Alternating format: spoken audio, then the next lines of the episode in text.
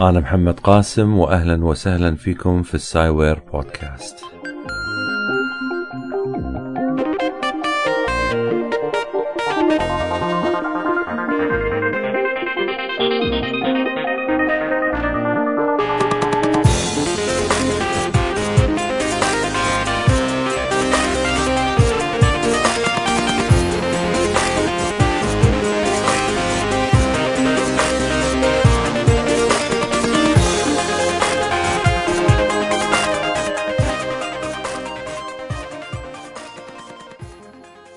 في 11 مارس 2011 في الساعة 2 و45 دقيقة بالتوقيت المحلي لليابان تزلزلت الأرض في عمق 24.5 كيلومتر تحت سطح البحر.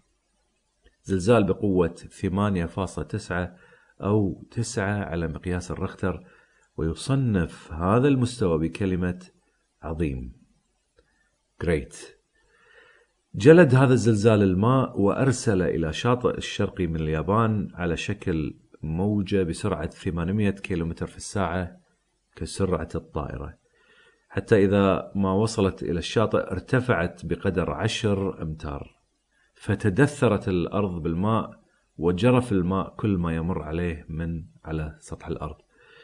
بما في ذلك السيارات والبواخر والقطارات والبيوت جرف كل هذا متراكب صحيح وألقى به اربا اربا على السطح. أه، ملاحظة وهي أن لما أتكلم عن الموجة أه، سرعتها 800 كم في الساعة ليس المقصود فيها سرعة الماء أو حركة الماء، يعني مثل ما أنت تمسك حبل في إيدك وتحركه ليتموج، هذا التموج يتحرك بسرعة في الحبل ولكن الحبل واقف في مكانه لا يتحرك من مكانه. ف الموجة تختلف عن الماء نفسه. فالماء كان بطيء في مقابل سرعة الموجة اللي هي 800 كيلومتر في الساعة. أيضا الموجة تبدأ بعدة سنتيمترات في بداية حركتها لكنها لما توصل إلى الشاطئ تكبر بسبب مواجهتها للأرض اللي تبدأ ترتفع تدريجيا قبال الشاطئ.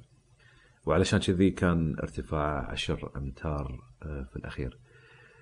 أوكي لو أن المشكلة انحصرت بدمار البواخر والسيارات والبيوت والمصانع أو كل شيء فيما عدا المفاعلات النووية لكان الأمر هين. لكن الدمار لحق بالمفاعلات اللي هي أصبحت النقطة الرئيسية اللي تقاطعت فيها أنظار العالم بكل وسائل الإعلام. يمكن أكبر مشكلة تنشأ من جراء انصهار أو انفجار المفاعل النووي هو الإشعاعات النووية اللي تتسبب في السرطان الموت التحول الميوتيشن التحول الجيني اللي ينتقل للأجيال القادمة ويلحق ذلك آه، أخلاء المناطق القريبة من المفاعل المنفجر. الأخلاء غير مؤقت، أخلاء يصل إلى عشرات أو مئات أو آلاف السنين. التفاعلات النووية لا تقتل الحيوانات والنباتات فقط بل تغير من المنطقة تجعلها مشعة بحيث يصعب الرجوع لها وإعادة بنائها. أوكي آه، أنا في هذه الحلقة ما راح أتكلم عن السونامي ولو أني آه، بديت فيه كمقدمة ولا راح أتكلم عن المفاعل بشكل عام. يعني بشكل مبسط ممكن ولكن آه، لن أتكلم عنه بتفصيل. أيضا ما راح أتكلم عن العمليات اللي يقوم فيها الإطفائيين أو غيرهم من المهندسين أو غيرهم من الفنيين لإنقاذ المفاعل النووي أو لإنقاذ المنطقة من الإشعاعات، لكن راح أتكلم بالذات عن الإشعاعات.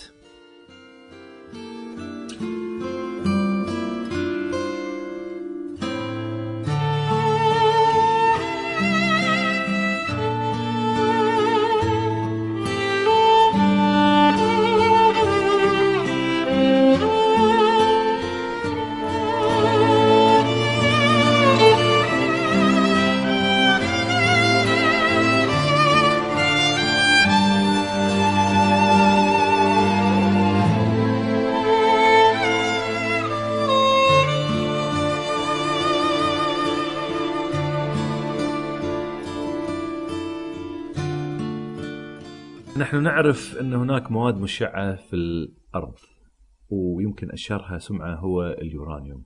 بالتأكيد سمعت عن استخدام اليورانيوم في الحرب سواء في صناعة القنابل الذرية أو حتى في الذخيرة اللي عندها القدرة على اختراق الدبابات المصفحة. طبعا استخدام اليورانيوم لخرق المصفحات ليس بسبب المواد المشعة اللي فيه. يعني المواد المشعة مو هي السبب في أن تستخدم مادة اليورانيوم. ولكن لأن كثافته عالية تمكن هذه الكثافة من اختراق الأجسام بشكل أفضل من المواد الأقل كثافة. لما تخترق هذه الكتل الثقيلة من اليورانيوم الدبابات المصفحة فإنها تحترق بسبب الضربة الهائلة والاصطدام والاصطدام والاحتكاك وما إلى ذلك.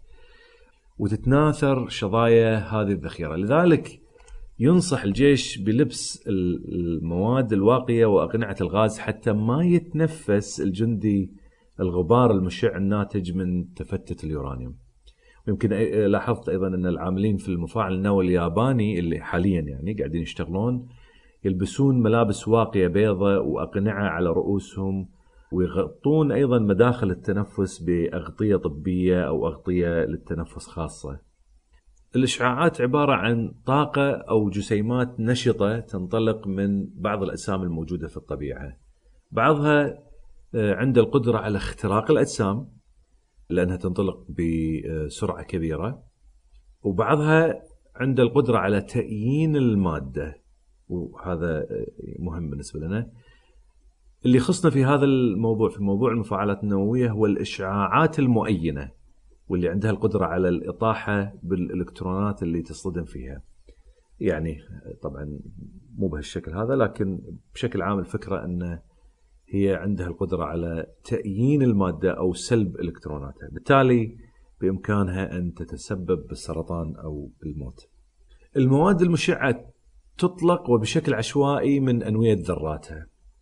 طبعا نواة الذرات تتكون من شنو؟ تتكون من بروتونات ونيوترونات، بروتونات هذه تعتبر الجسيمات الموجبة، النيوترونات اللي هي الجسيمات المحايدة اللي ما فيها إشارة.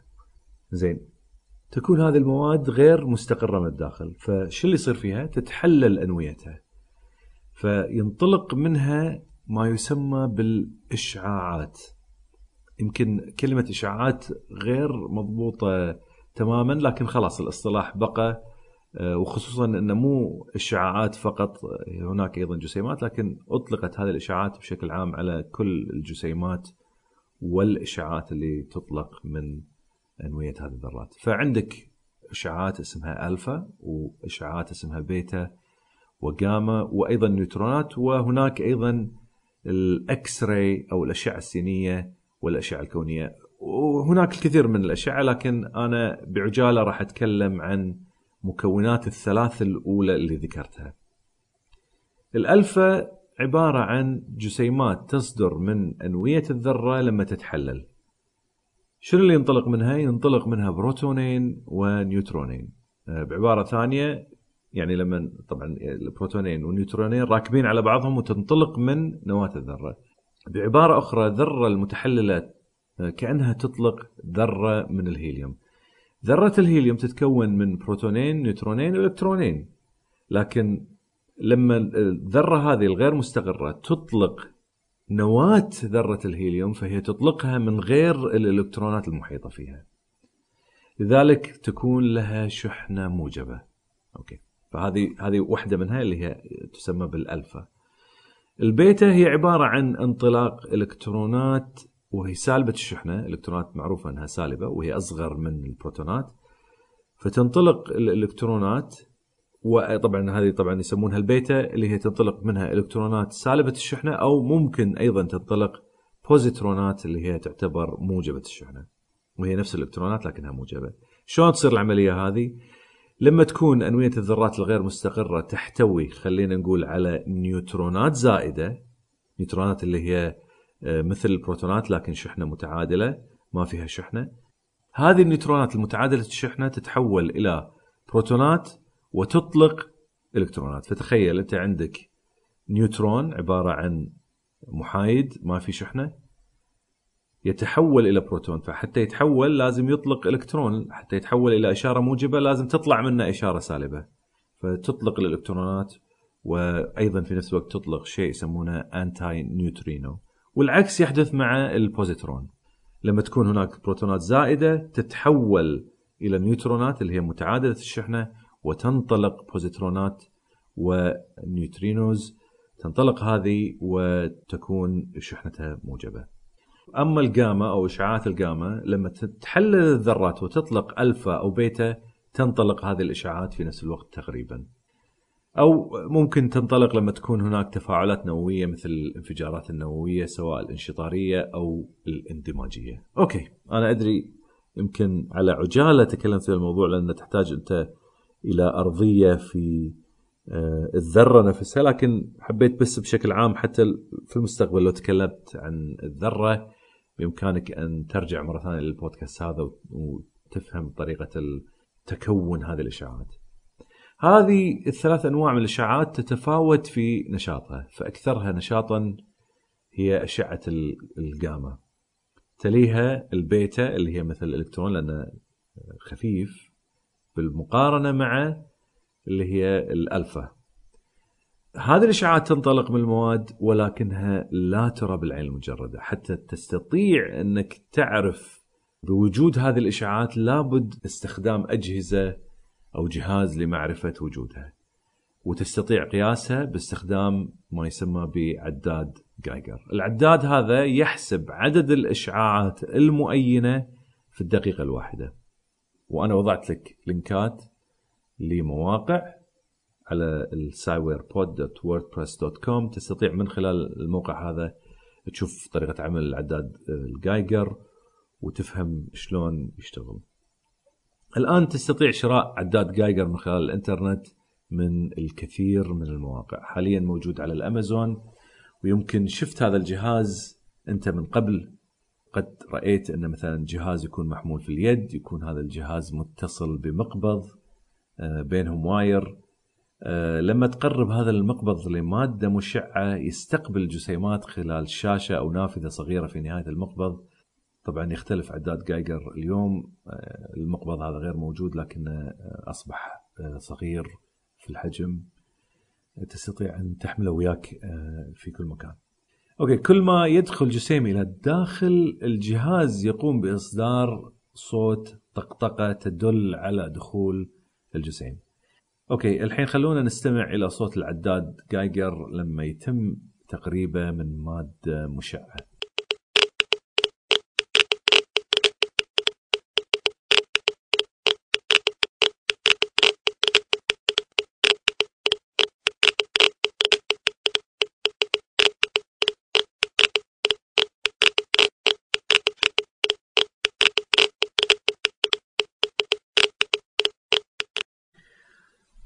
لو إنك تكبر الذرة بحيث تكون نواتها بحجم زرار القميص أو الثوب أو الدشداشة اللي تلبسها. لكان بعد الإلكترون عن هذه النواة بقدر ثلاث ملاعب كرة قدم وربع. أو تقريبا 325 متر. هذه المسافة شاسعة جدا، متخيل أنت المنظر زرار وإلكترون يبعد عن هذا الإزرار بقدر 325 متر. زين. لو أن أشعة انطلقت من ذرات يعني الحين إحنا نتكلم عن الاشعاعات وانطلقت هذه الأشعة من ذرات ففي غالب الأحيان تنطلق هذه الأشعة بلا عائق في طريقها لأن كل المواد الموجودة في الكون تحتوي معظمها على فراغات.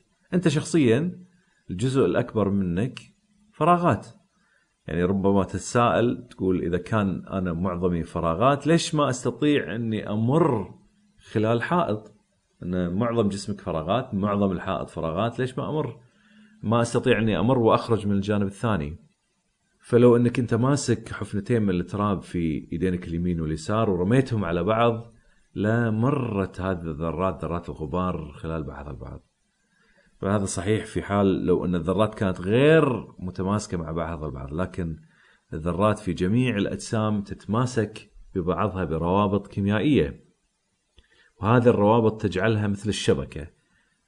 صحيح أن الشبكة معظمها فراغ لكن ما تستطيع أن تمرر شبكتين مفروضتين خلال بعضهم البعض.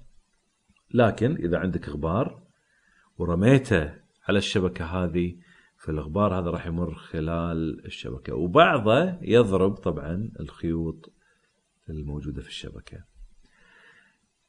تخيل هذا المنظر نفسه مع الأشعة وال أو الجسيمات المتطايرة من المواد المشعة تنطلق خلال الاجسام وكأنها تمر في شبكة فتحاتها واسعة. طبعا أتذكر قصص سوبرمان ال- أو البرق اللي كنت أقراها وأنا صغير إذا مسكوا سوبرمان وحطوه في زنزانة، الزنزانة هذه لازم تكون مصنوعة من مادة ال kryptonite حتى ما يستطيع الهروب وما يستطيع إنه يلمس ال- الزنزانة هذه. فشنو يسوي؟ كان يقوم بذبذبة جسمه على أساس إنه يفكك الذرات مال الجسم عن بعضها البعض ويمر خلال القضبان هذه كأن كأنما يعني شبح يمر عبر الحائط. طبعا هذا الكلام آه، لا يمكن يصير لو تفتت ذراته. بس طبعا وقت اللي كنا إحنا صغار هذا بالنسبة لي كان شيء فظيع ورائع. أوكي. حجم الشبكة هذه أو حجم الفراغات اللي موجودة يتفاوت بتفاوت المواد. الإشعاعات عندها القدرة على اختراق الأشياء اعتمادا على حجمها. فمثلا إشعاعات الألفا واللي تتكون من بروتونين ونيوترونين بالإمكان أنك توقفهم باستخدام ورقة. تخيل لو أنت عندك عداد جايجر وتضع الورقة هذه بين عداد الجايجر وبين المادة المشعة. الورقه العادية هذه خذ ورقة طباعة يعني مثلا حطها بين الاثنين. راح تشوف إن تقل الاشعاعات بكم كبير أو حتى يمكن تنقطع نهائيا. بينما البيتا تستطيع المرور خلال هذه الورقة لأنها إلكترونات وأنحف وأصغر. لكن إذا تبي توقفها تستطيع إنك تستخدم شيء أسمك أو أكثف مثل قطعة الخشب عريضة أو آه، مثلا ورقة من القصدير لأن فيها كثافة أكثر. okay أشعة الجاما هي تعتمد على مدى قوتها لكن هذه بإمكانها اختراق الكثير من المواد. لذلك يستخدم الرصاص حتى يتم ايقافها وحتى الاكس راي لما أنت تروح إلى قسم الأشعة لتصوير عظامك أو مثلا تصور أسنانك أو عظامك اللي موجود أو يعني فكك فن الأشعة يضع واقي من الرصاص. حتى لا يتعرض للأشعة السينية بكثرة خصوصا أن كثرتها تعرضه للسرطان. شنو اللي يصير بالضبط لما يدخل الإشعاع إلى داخل الجسم هناك ثلاث حالات. إما أن تمر خلال المادة وينكسر اتجاهها أو أنها تضرب وتنعكس أو أنه يتم امتصاص هذه الأشعة. خلينا ناخذ مثلا جسيم الألفا. لو أنه وضعنا ورقة أمام جسم مشع بجسيمات الألفا فهذه الجسيمات راح تنطلق وتصطدم في ذرات الورق. لابد أن تنتبه أن الورقة على نحافتها يعني أنت هي ورقة ضعيفة لكن فيها عدد من الذرات يعد بمئات الآلاف. أنا ما قاعد أتكلم هني عن طول أو عرض الورقة أنا قاعد أتكلم عن سمك الورقه النحيف. فطبعا جسيمات الالفا تعتبر جسيمات كبيرة فتصطدم في ال... في الذرات اللي موجودة في الورقة تدريجيا في محاولتها اختراق الورقة من طرف إلى طرف أو من من السمك من بدايتها إلى نهايتها يعني في ناحية السمك تفقد تدريجيا طاقتها بالاصطدام. لكن وكما ذكرت هذه الجسيمات تتكون من أنوية الهيليوم ولكن من غير الإلكترونات المحيطة فيها. فتقوم بجذب الإلكترونات من حولها وتصبح ذرات من غاز الهيليوم. لاحظ اللي حصل. جسيمات الالفا أينت ذرات من حولها. يعني شنو سوت؟ أخذت اكتسبت إلكترونات لنفسها وأفقدت الذرات المحيطة فيها هذه الإلكترونات. لذلك قامت بعملية تأيين وينتج عن هذا التأيين ما يسمى بالجذور الحرة أو free radicals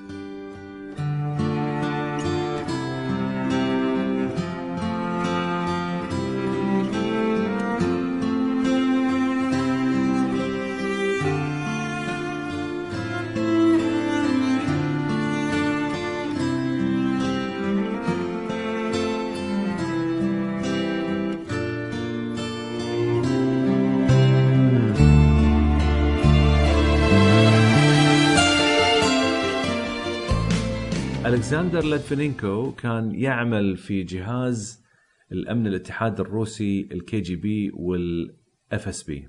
هرب إلى بريطانيا وأخذ اللجوء السياسي هناك.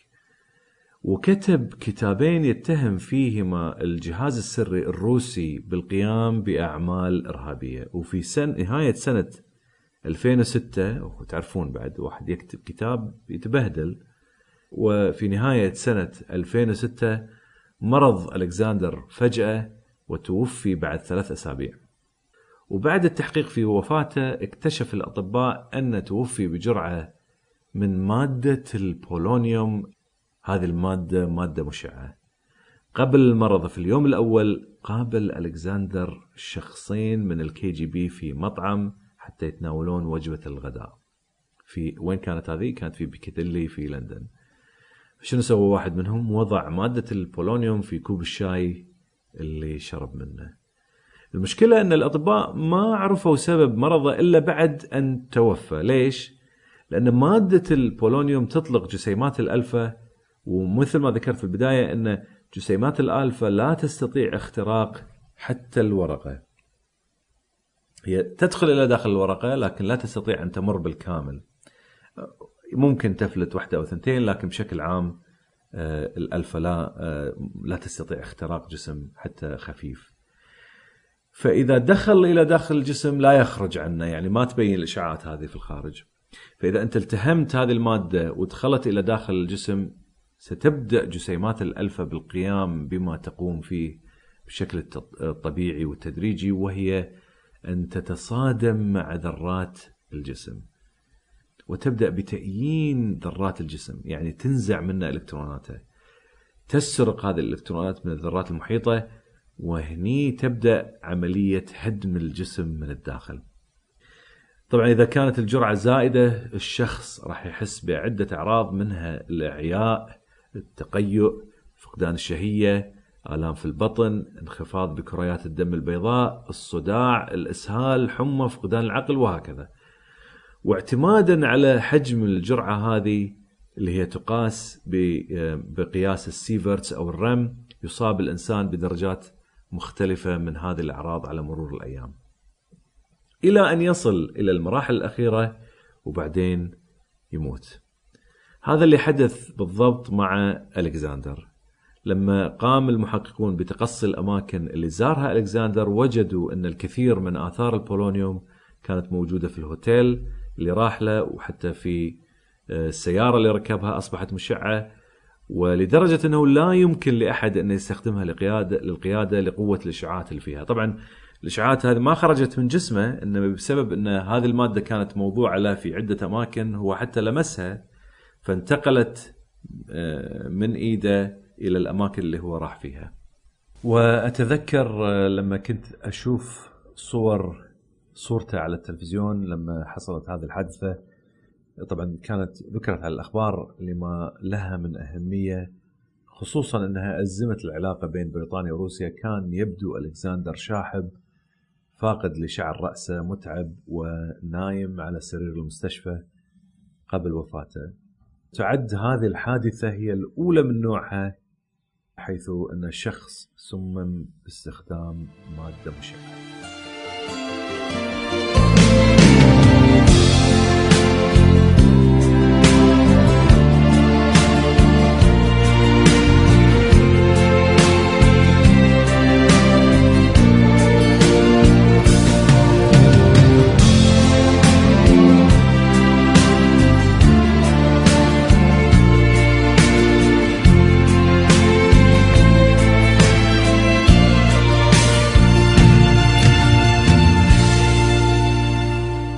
ذكرت قبل قليل أن وحدة قياس الجرعة اللي تقيس التأثير البيولوجي هي وحدة يسمونها ال sieverts أو ال rem. يمكن سمعت في الأخبار عن قوة الإشعاعات حوالي المفاعل النووي في فوكوشيما. إذا سمعت الأرقام هذه راح تلاحظ أنهم يقولون شيء مثل 1000 millisieverts أو 5000 millisieverts. شنو تعني هذه الأرقام وشنو درجة التأثير؟ طبعا 1000 millisieverts هي ذاتها واحد sieverts. كأنك تقول ألف ملي جرام هو جرام واحد. هذه الأرقام اللي تذكر في الأخبار طبعا هي كبيرة جدا وقد تؤدي إلى الموت إذا ما تعرض لها الإنسان. مما لا شك فيه أن الإشعاعات هذه موجودة حواليك. تأتيك من الفضاء تتعرض لها لما يفحصك الطبيب باستخدام الأشعة السينية الإكس راي لما يضخ الفني النووي مادة مشعة في جسمك حتى يتم تصوير ما بداخل الجسم أو لما يتم تعريض المصاب بالسرطان الإشعاعات حتى تقتل الخلايا السرطانية لاحظ هي تسبب سرطان وأيضا تستخدم لقتل السرطان.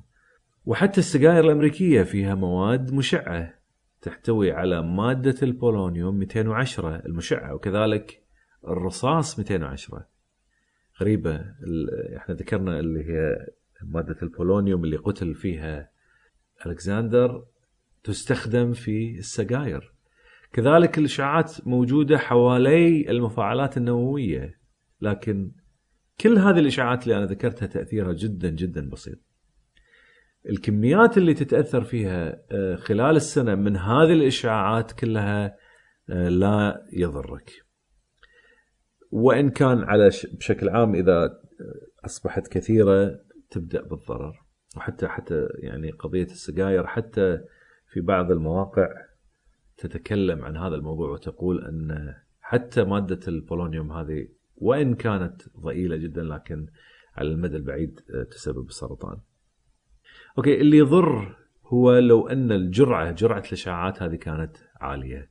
هيئة الرقابة النووية في أمريكا اللي هي Nuclear Regulatory Commission وضعت حدود قصوى للإشعاعات المنتجة بشريا. اللي يسمح للإنسان بالتعرض لها. هذه الأرقام مثلا أعطيك مثال لا يسمح أن يتم تعريض عموم الناس لأكثر من واحد ملي سيبرتس في السنة الواحدة. يعني أنت في خلال السنة غير مسموح لك أن تأخذ أكثر من واحد millisieverts تمددها على السنة كلها. ولكن تسمح أن يتعرض العاملين في مجال الإشعاعات بحد أقصى 50 millisieverts يعني خلال السنة كلها. لاحظ هذه الكمية جدا ضئيلة وعلى فترة زمنية طويلة. قارن هذا مع الأرقام اللي تسبب مرض أو سرطنة أو موت الشخص. تبدأ هذه الأرقام من 1000 millisieverts إحنا قلنا 1 millisieverts مسموح له في السنة. طبعا أكثر من هذا احتمالات السرطان تزيد لكن ال 1000 millisieverts فما فوق إذا تعرض لهذه الشخص لها الشخص بكميات كبيرة في فترة بسيطة فهناك احتمال كبير أن يصاب الإنسان بأعراض التأثر الأعراض المرضية اللي ذكرتها. وكلما زادت درجة الإشعاعات يزداد احتمال إصابة الشخص بالمرض أو بالسرطان أو بالموت. أما إذا كانت هذه على فترات طويلة يمكن الشخص ما يحس بالأعراض لأن قاعد ياخذ هذه الجرعات لكن على فترة طويلة فهناك تحدث أن يحتمل أن يصاب الشخص بالسرطان. كلها ترى على فكرة يعني في شغلة مهمة اللي هي علماء الفيزياء لما يتكلمون عن الإشعاعات ويضعون طرق لقياس هذه الأشياء هي فعليا ما يعني العلماء فعليا ما يعرفون إذا كان الشخص سيصاب بمرض السرطان أو لا. هم يعطون احتمالات لإصابة الشخص بالسرطان ولكن ما يعطون تأكيد. التأكيد يأتي شلون؟ يأتي في إن العالم يقول لك إذا وصلت درجة الإشعاعات إلى هالكثر فتكون الاحتمالات 100% فإذا تظل عملية الاحتمالات موجودة في قضية الإصابة بالسرطان أو بالمرض أو غيره وحتى الاحتمالات يعني شلون تدرس مثلا تلاقي مثلا يقول لك 50% من الناس اللي تعرضوا للإشعاعات هذه بهالكثر كمية أصابوا أصيبوا بال مثلا الإعياء والتقيؤ وغيره. أوكي. لما وقعت حادثة تشيرنوبل وهي تعتبر كارثة بكل المقاييس بعد ما انصهر المفاعل النووي تحت تأثير حرارة التفاعلات وبعد أن انفجر تطايرت المواد المشعة قرب الموقع. كذلك تطايرت الغازات المليئة بالإشعاعات ونقلها الهواء إلى مدن قريبة وبعيدة بكميات متفاوتة. وصلت درجة الإشعاعات بالقرب من المفاعل إلى 300 ألف ملي سيفر وهذا رقم هائل جدا. إحنا قلنا ألف يصيب الإنسان بالإعياء وهذه بدايته طبعا أقل من كذي أيضا أقل من هذه الأرقام ممكن أيضا يصيب الإنسان لكن الاحتمالات تبدأ بال آه، إنها تقل. فتخيل إن 300 ألف ملي سيفرتس في الساعة الواحدة وحتى تعرف مدى قوة هذا الرقم الهائل لما دخل رجال الأطفاء منطقة المنطقة منطقة تشيرنوبل ووصلوا إلى المفاعل النووي لأطفاء الحرائق الموجودة فيه.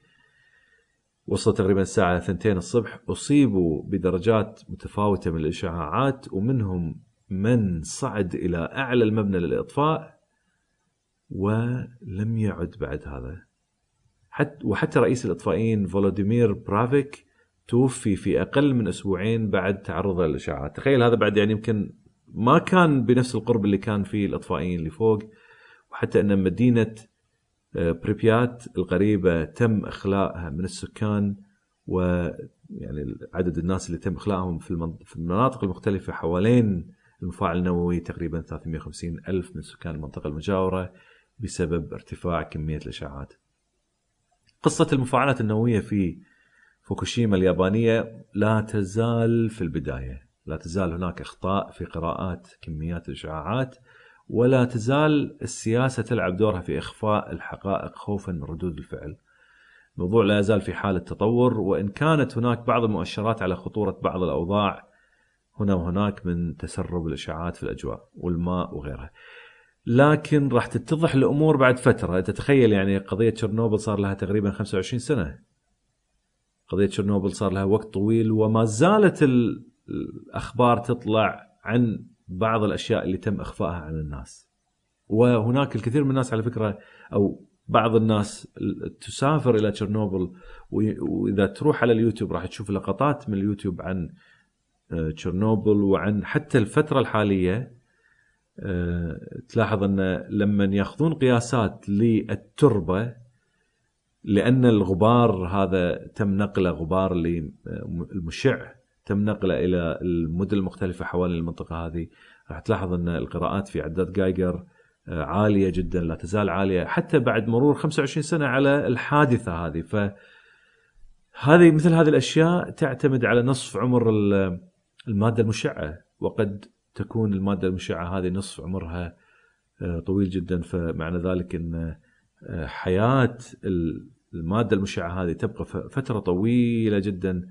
على المنطقة اللي وقعت فيها ولذلك آه، لن تكون آه، قابلة لأن آه، يعيش فيها الناس لأزمنة طويلة جدا. عموما على الأقل في قص في قصة فوكوشيما كما يبدو من المؤشرات الموجودة هي أقل سوءة من قصة تشيرنوبل. هذا اللي تقوله الأخبار وننتظر حتى تكون هناك أخبار أوضح حتى نفهم الموضوع. ويمكن يوم من الأيام نتكلم عن المفاعلات النووية وأشوف آه، في احتمال أقابل شخص آه، يتحدث معنا عن المفاعلات ونشوف مدى خطورتها وهل يعني ينصح بأن تكون عندنا على الأقل إحنا نعرف أن حتى في الكويت قاعدين يشتغلون عليها والإمارات حسب ما أسمع يمكن السعودية. فهذه أمور يعني مهمة بالنسبة لنا كطاقة لكن آه، هل هي مهمة إلى درجة أن ممكن أن يحدث انفجار فيها أو انصهار وتتحول المنطقة إلى منطقة مشعة لا يمكن العيش فيها هذه تحتاج إلى متخصصين حتى نتكلم في الموضوع بشكل أفضل. في الأخير أحب أقول أن أنا راح أعمل بودكاستات صغيرة قادمة سريعة. حتى أعوض عن البودكاستات اللي فاتت في السابق. حاول أنزلها بسرعة حتى آه، تستفيد منها.